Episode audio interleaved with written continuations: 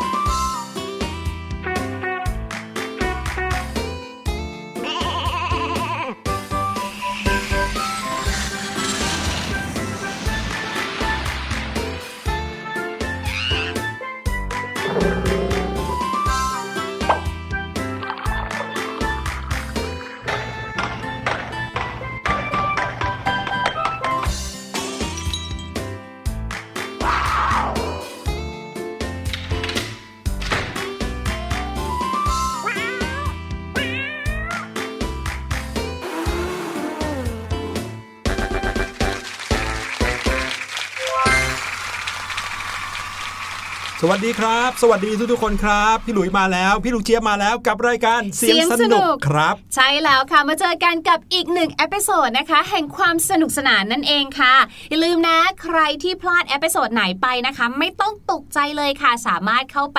ย้อนฟังได้เลยนะคะ ทางหน้าแอปพลิเคชันไทย PBS Podcast ของเรานั่นเอง นอกเหนือจากนั้นนะคะ ก็ยังมีรายการอื่นๆ ที่น่าสนใจค่ะ แล้วไม่ใช่น่าสนใจเฉพาะน้องๆเท่านั้นนะคะ เพราะว่ามีรายการอื่นที่ผลิตขึ้นมาเสิร์ฟให้กับทุกเพศทุกวัยในครอบครัวเลยค่ะ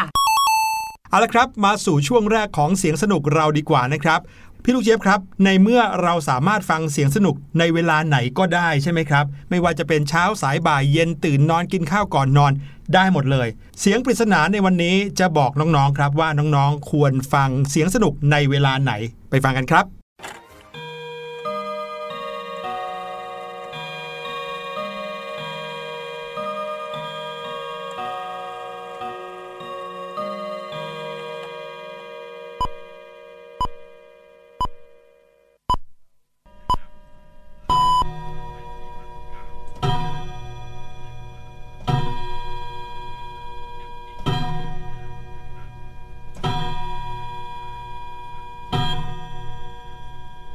ลองเดากันดูว่าเสียงที่คุ้นเคยเสียงนี้เรียกว่าเสียงอะไรนะครับ และเดี๋ยวกลับมาเฉลยกันครับ ตอนนี้ได้เวลาที่จะพาน้องๆไปหาความรู้กันแล้วครับ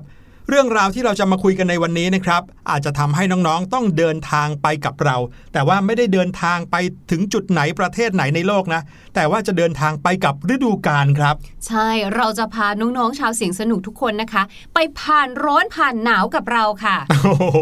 ดูแล้วสมบุกสมบันนิดนึง ใช่แล้วค่ะ ไปผ่านร้อนผ่านหนาวผ่านหิมะ ผ่านฤดูไปไม่รู้ผ่านทุกอย่างเลยค่ะ อย่างที่พี่หลุยบอกเนาะเพราะว่าวันนี้นะคะ เราจะพาน้องๆเนี่ยไปรู้จักกับเรื่องของฤดูกาลให้มากขึ้นค่ะ เราอาจจะเคยได้ยินเนาะว่าประเทศเราเนี่ยมีฤดูกาลหลักๆ เลยเนี่ยก็จะมีฤดูร้อน ฤดูฝนแล้วก็ฤดูหนาว แต่ทำไมล่ะประเทศอื่นเขาถึงได้มีฤดูกาลที่เยอะกว่าเรา บางประเทศเนี่ยมีทั้งฤดูใบไม้ร่วง มีทั้งฤดูใบไม้ผลิอย่างเงี้ยทำไมเราไม่มีบ้างล่ะ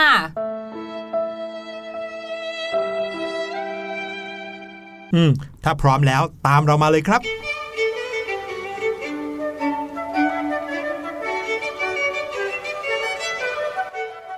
ในขณะที่น้องๆ ฟังรายการเสียงสนุกอยู่ตอนนี้นะครับ เราอาจจะอยู่ในฤดูไหนก็ได้ เพราะว่าเราฟังกันได้ตลอดทั้งปีเลยนะครับ แต่ตอนนี้เราทั้งสองคนเนี่ยอยู่ในฤดูร้อนครับ เข้าสู่เดือนมีนาคมเนี่ยจะเป็นอะไรที่เราเริ่มที่จะต้องทักทายพระอาทิตย์กันได้มากกว่าเดิมแล้ว สังเกตไหมครับพี่ลูกเจี๊ยบในช่วงฤดูหนาว ปลายปีเนี่ยจะเป็นช่วงที่เราเห็นพระอาทิตย์น้อยที่สุดเลย เวลาสักประมาณ6กโมงเช้าเนี่ยฟ้ายังมืดอยู่ หรือบางทีพอ6กโมงเย็นฟ้าก็มืดแล้ว แต่พอฤดูร้อนมาถึงนะครับ6โมงเช้านี่โอ้โห แดดสว่างจ้าแล้วนะครับ รวมไปถึงตอนเย็นเนี่ยเกือบทุ่มแล้ว ยังไม่มืดเลยก็มีเชื่อไหมว่าเรื่องราวของช่วงเวลาที่กลางวันกลางคืนยาวหรือสั้นเนี่ยก็เกี่ยวข้องกับฤดูกาลเหมือนกันครับอย่างที่เรารู้กันดีเนาะว่า โลกของเราเนี่ยมีการหมุนรอบตัวเองค่ะ และการหมุนรอบตัวเองหนึ่งวันเนี่ยก็ทำให้เกิดกลางวันแล้วก็กลางคืนใช่ไหม นอกจากการที่โลกของเราหมุนรอบตัวเองแล้วเนี่ยนะคะ โลกของเราเนี่ยก็ยังมีการโคจรรอบดวงอาทิตย์อีกด้วย การโคจรรอบดวงอาทิตย์หนึ่งรอบ ใช้เวลา 365 วัน ซึ่งการโคจรรอบพระอาทิตย์ด้วยมุมโลกที่เอียงอยู่ที่ประมาณ 23.5 องศาเนี่ยค่ะ ก็ทำให้พื้นที่ส่วนต่างๆ บนโลกเนี่ยได้รับแสงจากดวงอาทิตย์ไม่เท่ากัน ก็เลยทำให้แต่ละพื้นที่เนี่ยนะคะ เกิดฤดูกาลที่ต่างกันนั่นเอง และโดยทั่วไปในเขตอบอุ่น และเขตหนาวเนี่ยก็จะมีการแบ่งฤดูกาลออกเป็นสี่ฤดูด้วยกันค่ะ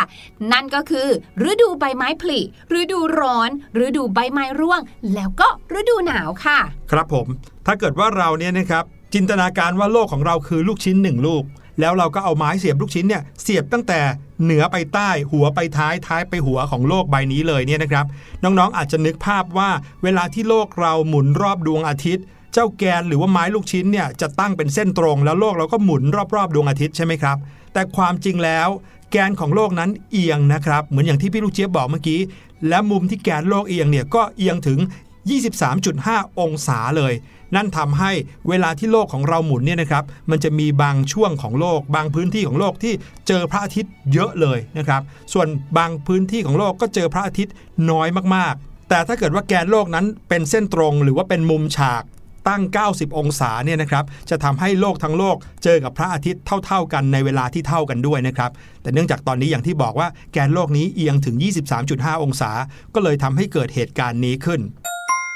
สำหรับฤดูร้อนของซีกโลกเหนือนะครับซีกโลกเหนือหมายถึงตั้งแต่เส้นศูนย์สูตรขึ้นไปทางเหนือ ประเทศไทยของเราก็ถือว่าอยู่ในซีกโลกเหนือเหมือนกันนะครับ แต่ว่าใกล้เส้นศูนย์สูตรมากๆเลย ฤดูร้อนของซีกโลกเหนือเนี่ยโดยปกติแล้วจะเริ่มต้นขึ้นในวันที่ 20ถึง21 มิถุนายนครับเขาจะเรียกวันนี้ว่าวันครีสมายันครับ ซึ่งก็เป็นวันที่เวลากลางวันยาวนานกว่าเวลากลางคืนมากที่สุดในรอบปี ในช่วงเวลานี้นะครับอาจจะฟังดูน่าแปลกที่ระยะทางของโลกจนถึงดวงอาทิตย์นั้น ไกลถึง 152 ล้านกิโลเมตร ซึ่งไกลกว่าระยะทางของโลกจนถึงดวงอาทิตย์ ในช่วงเดือนมกราคมที่เป็นฤดูหนาวของซีกโลกเหนือนี้อีก นั่นหมายความว่าพอเริ่มร้อน โลกของเราจะไกลจากดวงอาทิตย์มากขึ้น ที่เป็นอย่างนี้ก็เพราะว่า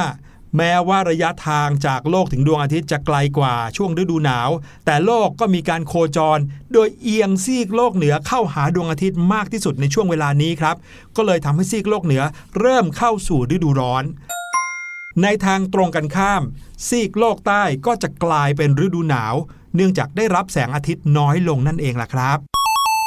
และต่อมาในอีก 3 เดือนค่ะ ก็คือช่วงประมาณวันที่ 22 ถึง 23 กันยายนนะคะ ก็จะเกิดเหตุการณ์แบบที่เราเรียกว่าศาสตวิสุวัตค่ะ ในภาษาอังกฤษเนี่ยเขาเรียกว่า autumnal equinox นั่นเอง น้องๆค่ะ เห็นคำว่า autumn ไหมคะ มันอยู่ในศัพท์คำนี้นั่นแหละค่ะ ซึ่งวันศาสตวิสุวัตเนี่ยนะคะ ก็เป็นวันที่ซีกโลกเหนือ และซีกโลกใต้ ได้รับแสงสว่างเท่ากันเลยค่ะ ก็เลยทำให้กลางวันและกลางคืนมันยาวนานเท่ากัน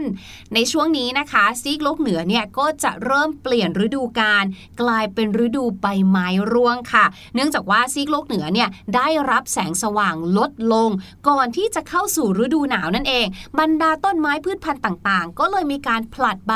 เพื่อลดการคายน้ำก็เรียกได้ว่าเป็นการปรับตัวของบรรดาพืชพันธุ์ ให้เหมาะสมกับสภาพอากาศหนาวที่กำลังจะมาถึง จะได้อยู่รอดได้นั่นเองค่ะ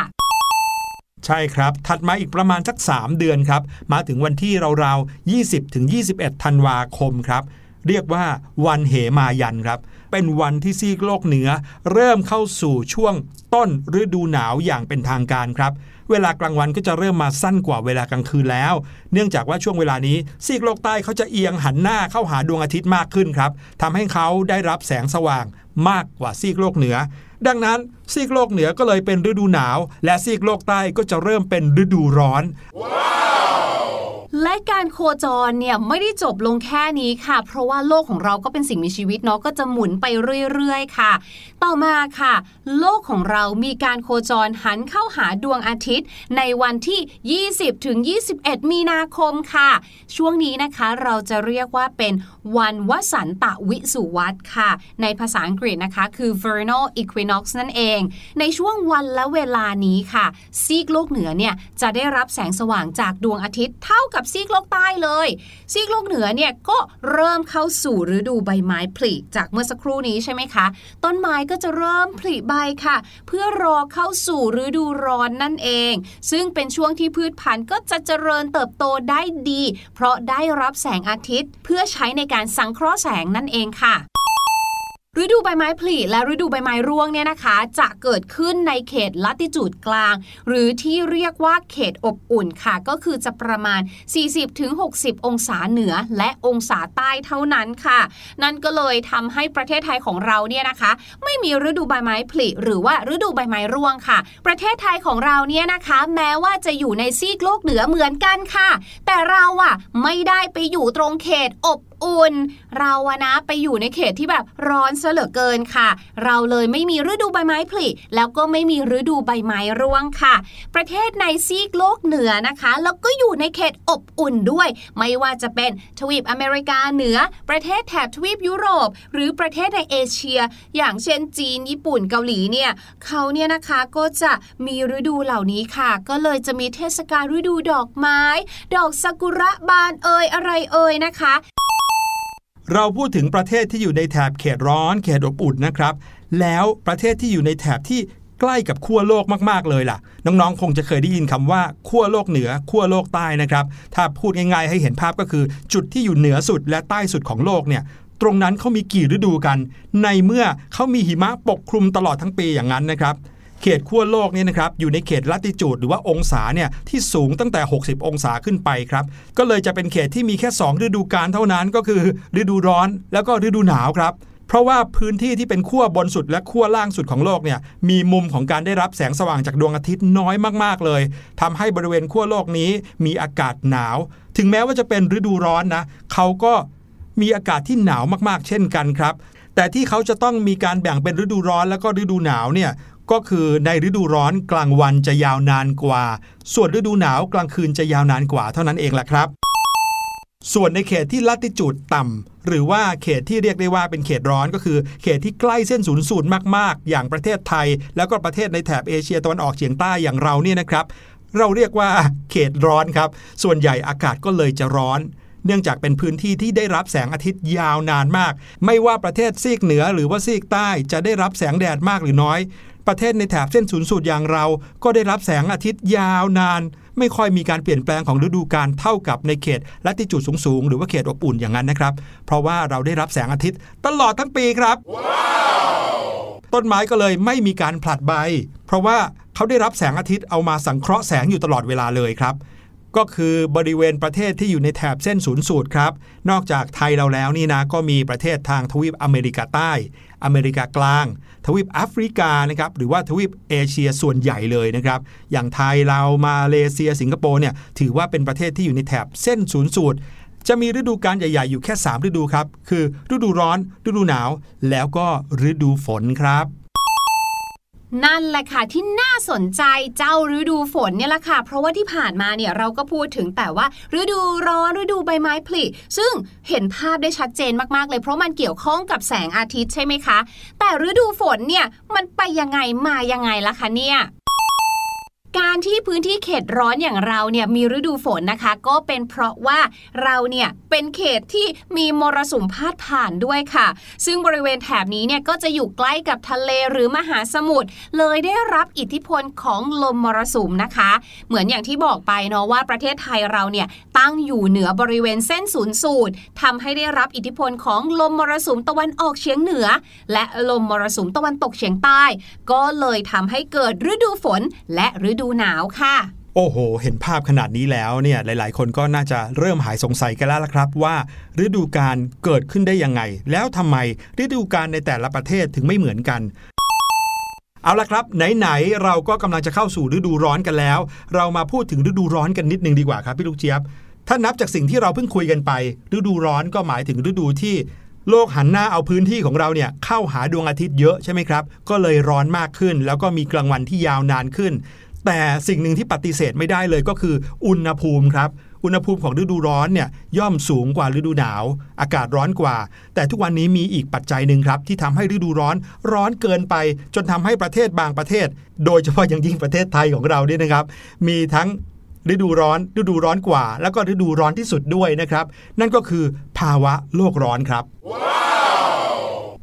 สาเหตุจากภาวะโลกร้อนเนี่ยนะคะ มีหลายอย่างมากมายเราอาจจะเคยได้ยินมากันบ้างแล้ว แต่น้องๆรู้หรือไม่คะว่าการที่วงโคจรของโลกเราเปลี่ยนเนี่ยนะคะ ก็ทำให้เกิดภาวะโลกร้อนได้เหมือนกันเลย รวมไปถึงค่ะ อุณหภูมิของดวงอาทิตย์ ที่มีการเปลี่ยนแปลงอยู่ตลอดเวลานะคะ การเปลี่ยนแปลงแม้แต่เพียงนิดเดียวเนี่ยนะคะไม่น่าเชื่อว่าก็ส่งผลต่อสภาพภูมิอากาศของโลกโดยรวมด้วย รวมไปถึงอีกหนึ่งอย่างค่ะ นั่นก็คือภูเขาไฟหลาย ๆ ครั้งนะคะ เราจะได้ยินว่าอุ้ยบรรดาอุตสาหกรรม หรือว่าโรงงานอุตสาหกรรมที่ปล่อยก๊าซคาร์บอนไดออกไซด์เนี่ยนะก่อให้เกิดหรือว่าเป็นส่วนหนึ่งเป็นปัจจัยหนึ่งของภาวะโลกร้อนค่ะ อันนั้นคือเป็นสิ่งที่มนุษย์สร้างขึ้นใช่ไหมแต่สาเหตุที่เกิดจากธรรมชาติอย่างภูเขาไฟ ภูเขาไฟเองเนี่ยนะคะ ก็ ปล่อยบรรดาคาร์บอนไดออกไซด์หรือว่าสารเคมีที่ชื่อว่าซัลเฟตออกมาเหมือนกันนะคะ ซึ่งสารเคมีตัวนี้เนี่ยไปทำอะไร มันไปลดอุณหภูมิในชั้นบรรยากาศค่ะ การลดอุณหภูมินี้เนี่ยนะ ไม่ใช่แค่แป๊บๆนะคะ ลดไปปีถึง 2 ปี เราคิดดูสิคะว่าบนโลกของเราเนี่ยมีภูเขาไฟที่ยัง active อยู่เนี่ยจำนวนตั้งเท่าไหร่ สลับกันปะทุสลับกันระเบิดเนี่ยพี่ลูกเชื่อว่าก็ปล่อยสารเคมีซัลเฟตเยอะอยู่เหมือนกันนะนั่นคือเหตุที่ทำให้โลกของเรามีอุณหภูมิที่สูงขึ้น อันนั้นคือเรื่องตามธรรมชาติใช่ไหมครับ แต่ว่ายังมีการกระทำของมนุษย์ที่ทำให้อุณหภูมิของโลกสูงขึ้นสูงขึ้นไปเรื่อย ๆ ด้วยนะครับ อย่างหนึ่งก็คือการเผาไหม้เชื้อเพลิง อย่างที่น้องๆเคยได้ยินนะครับว่า ถ้าเกิดว่าเราขับรถกันเยอะบนท้องถนนเนี่ยมีการปล่อยก๊าซปล่อยควันออกมาจากรถมากๆเนี่ยก็จะทำให้อากาศนั้นร้อนขึ้น เพราะว่าสารเคมีหรือว่าสารพิษเหล่านี้ขึ้นไปทำร้ายชั้นบรรยากาศทำให้โอโซนนั้นลดน้อยลง อีกอย่างหนึ่งนะครับเป็นสิ่งที่เกิดจากการกระทำของมนุษย์ นั่นก็คือเรื่องของการตัดไม้ทำลายป่าครับ ตัดไม้เยอะเข้าเยอะเข้านะครับ เมื่อต้นไม้หายไปเยอะก็ไม่มีอะไรที่จะดูดซับคาร์บอนไดออกไซด์ใช่ไหมครับ นั่นก็เลยทำให้โลกของเรามีอุณหภูมิร้อนขึ้น เรื่องนี้มนุษย์เราเริ่มที่จะเห็นความสำคัญครับ เขาก็เริ่มมีการทำให้พื้นที่ที่เขาตัดไม้เนี่ยมีการปลูกพืชกลับเข้าไป เพื่อเอามาชดเชย ตัด 1 ต้นปลูก 2 ต้น ตัด 2 ต้นปลูก 4 ต้นแบบนี้ เพื่อทำให้ต้นไม้เหล่านั้นเติบโตมาแล้วก็ดูดซับคาร์บอนไดออกไซด์ได้เหมือนเดิม แต่ก็อย่างที่เรารู้นะครับน้องๆ นึกภาพออกตามได้เลยว่า การตัดต้นไม้ใช้เวลาเพียงแค่ไม่กี่วินาทีนะครับ แต่การจะปลูกต้นไม้ต้นหนึ่งให้สามารถชดเชยต้นไม้ที่ถูกตัดไปได้เนี่ยใช้เวลานับ 10 ปี นั่นก็เลยกลายเป็นการลงทุนที่ต้องหวังผลระยะยาวกันหน่อยครับ แล้วก็สุดท้ายนะครับเป็นสิ่งที่มนุษย์เราทำให้เกิดการปล่อยก๊าซเรือนกระจก หรือว่าทำให้เกิดภาวะโลกร้อนมากขึ้น ก็คือการทำปศุสัตว์ เชิงอุตสาหกรรมครับ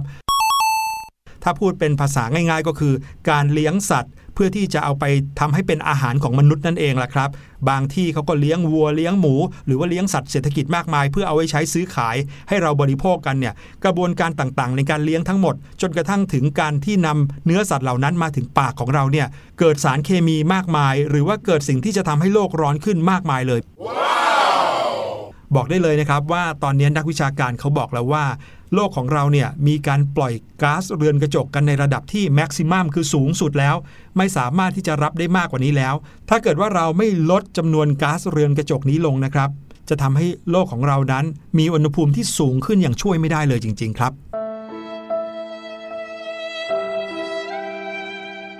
ฟังเรื่องราวเหล่านี้แล้วก็รู้สึกว่าพวกเราทุกคนมีส่วนนะ ที่จะทำให้โลกของเราไม่ร้อนมากไปกว่านี้ครับพี่ลูกเจี๊ยบ ใช่แล้วค่ะ อย่างที่เราเคยบอกกันบ่อยๆนะว่าสิ่งหนึ่งง่าย ๆ เลยที่เราสามารถทำได้นะคะ คือพยายามที่จะหลีกเลี่ยง หรือพยายามที่จะลดจำนวนขยะที่จะเกิดขึ้นในแต่ละวันให้ได้มากที่สุดค่ะ เอาละครับ ได้เวลาที่เราจะพาน้องๆไปฟังเพลงกันแล้วนะครับ แล้วเดี๋ยวช่วงหน้ากลับมาหาภาษาอังกฤษดีๆจากเพลงเพลงนี้ เพลงที่มีชื่อว่าเล่มไหนครับ หนังสือแบบไหน ก็ล้วนแต่ให้เรียนรู้จากการ์ตูน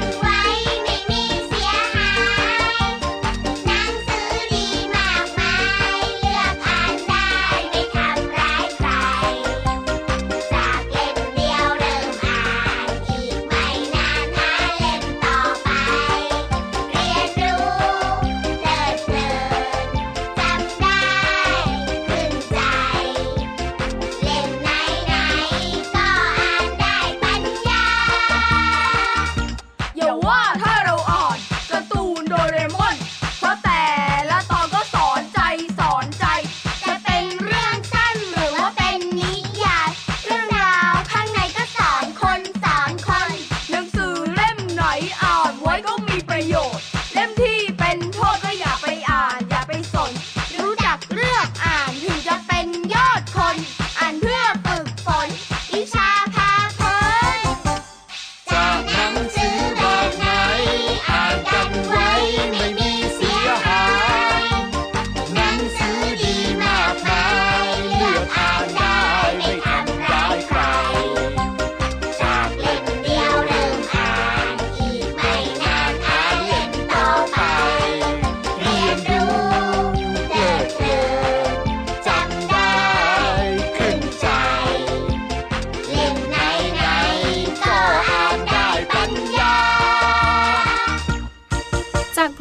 นะคะทำให้พี่ลูกเจี๊ยบเนี่ยนึกถึงสำนวนภาษาอังกฤษที่เกี่ยวกับเรื่องราวของหนังสือค่ะ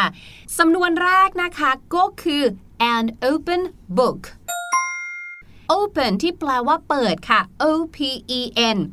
สำนวนนี้นะคะเป็นการเปรียบเทียบคนที่เปิดเผย หรือคนที่ไม่มีความลับอะไรเลยเนี่ยนะคะ เหมือนกับหนังสือที่เปิดกลางอยู่ค่ะ ที่ใครเนี่ยก็สามารถมาอ่านได้เลยนะคะ My mom and I are an open book to each other because we are very close ก็คือคุณแม่กับพี่ลูกเจี๊ยบเนี่ยนะ ไม่มีความลับอะไรต่อกันเลย เพราะว่าพวกเราเนี่ยสนิทกันมาก ๆ เลยค่ะแน่นอนค่ะ เมื่อมี an open book ที่หมายถึงคนที่เปิดเผยนะคะ ก็จะต้องมีสิ่งที่ตรงกันข้ามกันค่ะ นั่นก็คือ a closed book ก็อาจจะหมายถึง คนที่อ่านยากหรือว่าคนที่เราเนี่ยไม่สามารถเข้าถึงเข้าใจเขาได้ และนอกจากจะใช้กับคนนะคะ ยังสามารถใช้กับเนื้อหา หรือหัวข้อในหนังสืออะไรก็แล้วแต่ที่เราไม่สามารถเข้าใจได้อีกด้วยค่ะ ยกตัวอย่างเช่นสำหรับพี่ลูกเจี๊ยบเนี่ยนะคะ วิชาเลขเนี่ยเป็นอะไรที่พี่ลูกเจี๊ยบไม่เคยเข้าถึงไม่เคยเข้าใจเลย mathematics is a closed book to me สำหรับพี่ลูกเจี๊ยบแล้วเนี่ยนะคะ วิชาคณิตศาสตร์เนี่ยเป็นเหมือนหนังสือที่ให้แงะให้อะไรยังไงก็ไม่ยอมเปิดเลยคือ ไม่เข้าใจอะไรเลยขอบคุณพี่ลูกเจี๊ยบมากๆเลยสำนวนดีๆ จากเพลงวันนี้ก็มากมาย เอาล่ะเรามาเฉลยเสียงปริศนากันดีกว่านะครับ เราไปฟังกันอีกสักทีหนึ่งครับ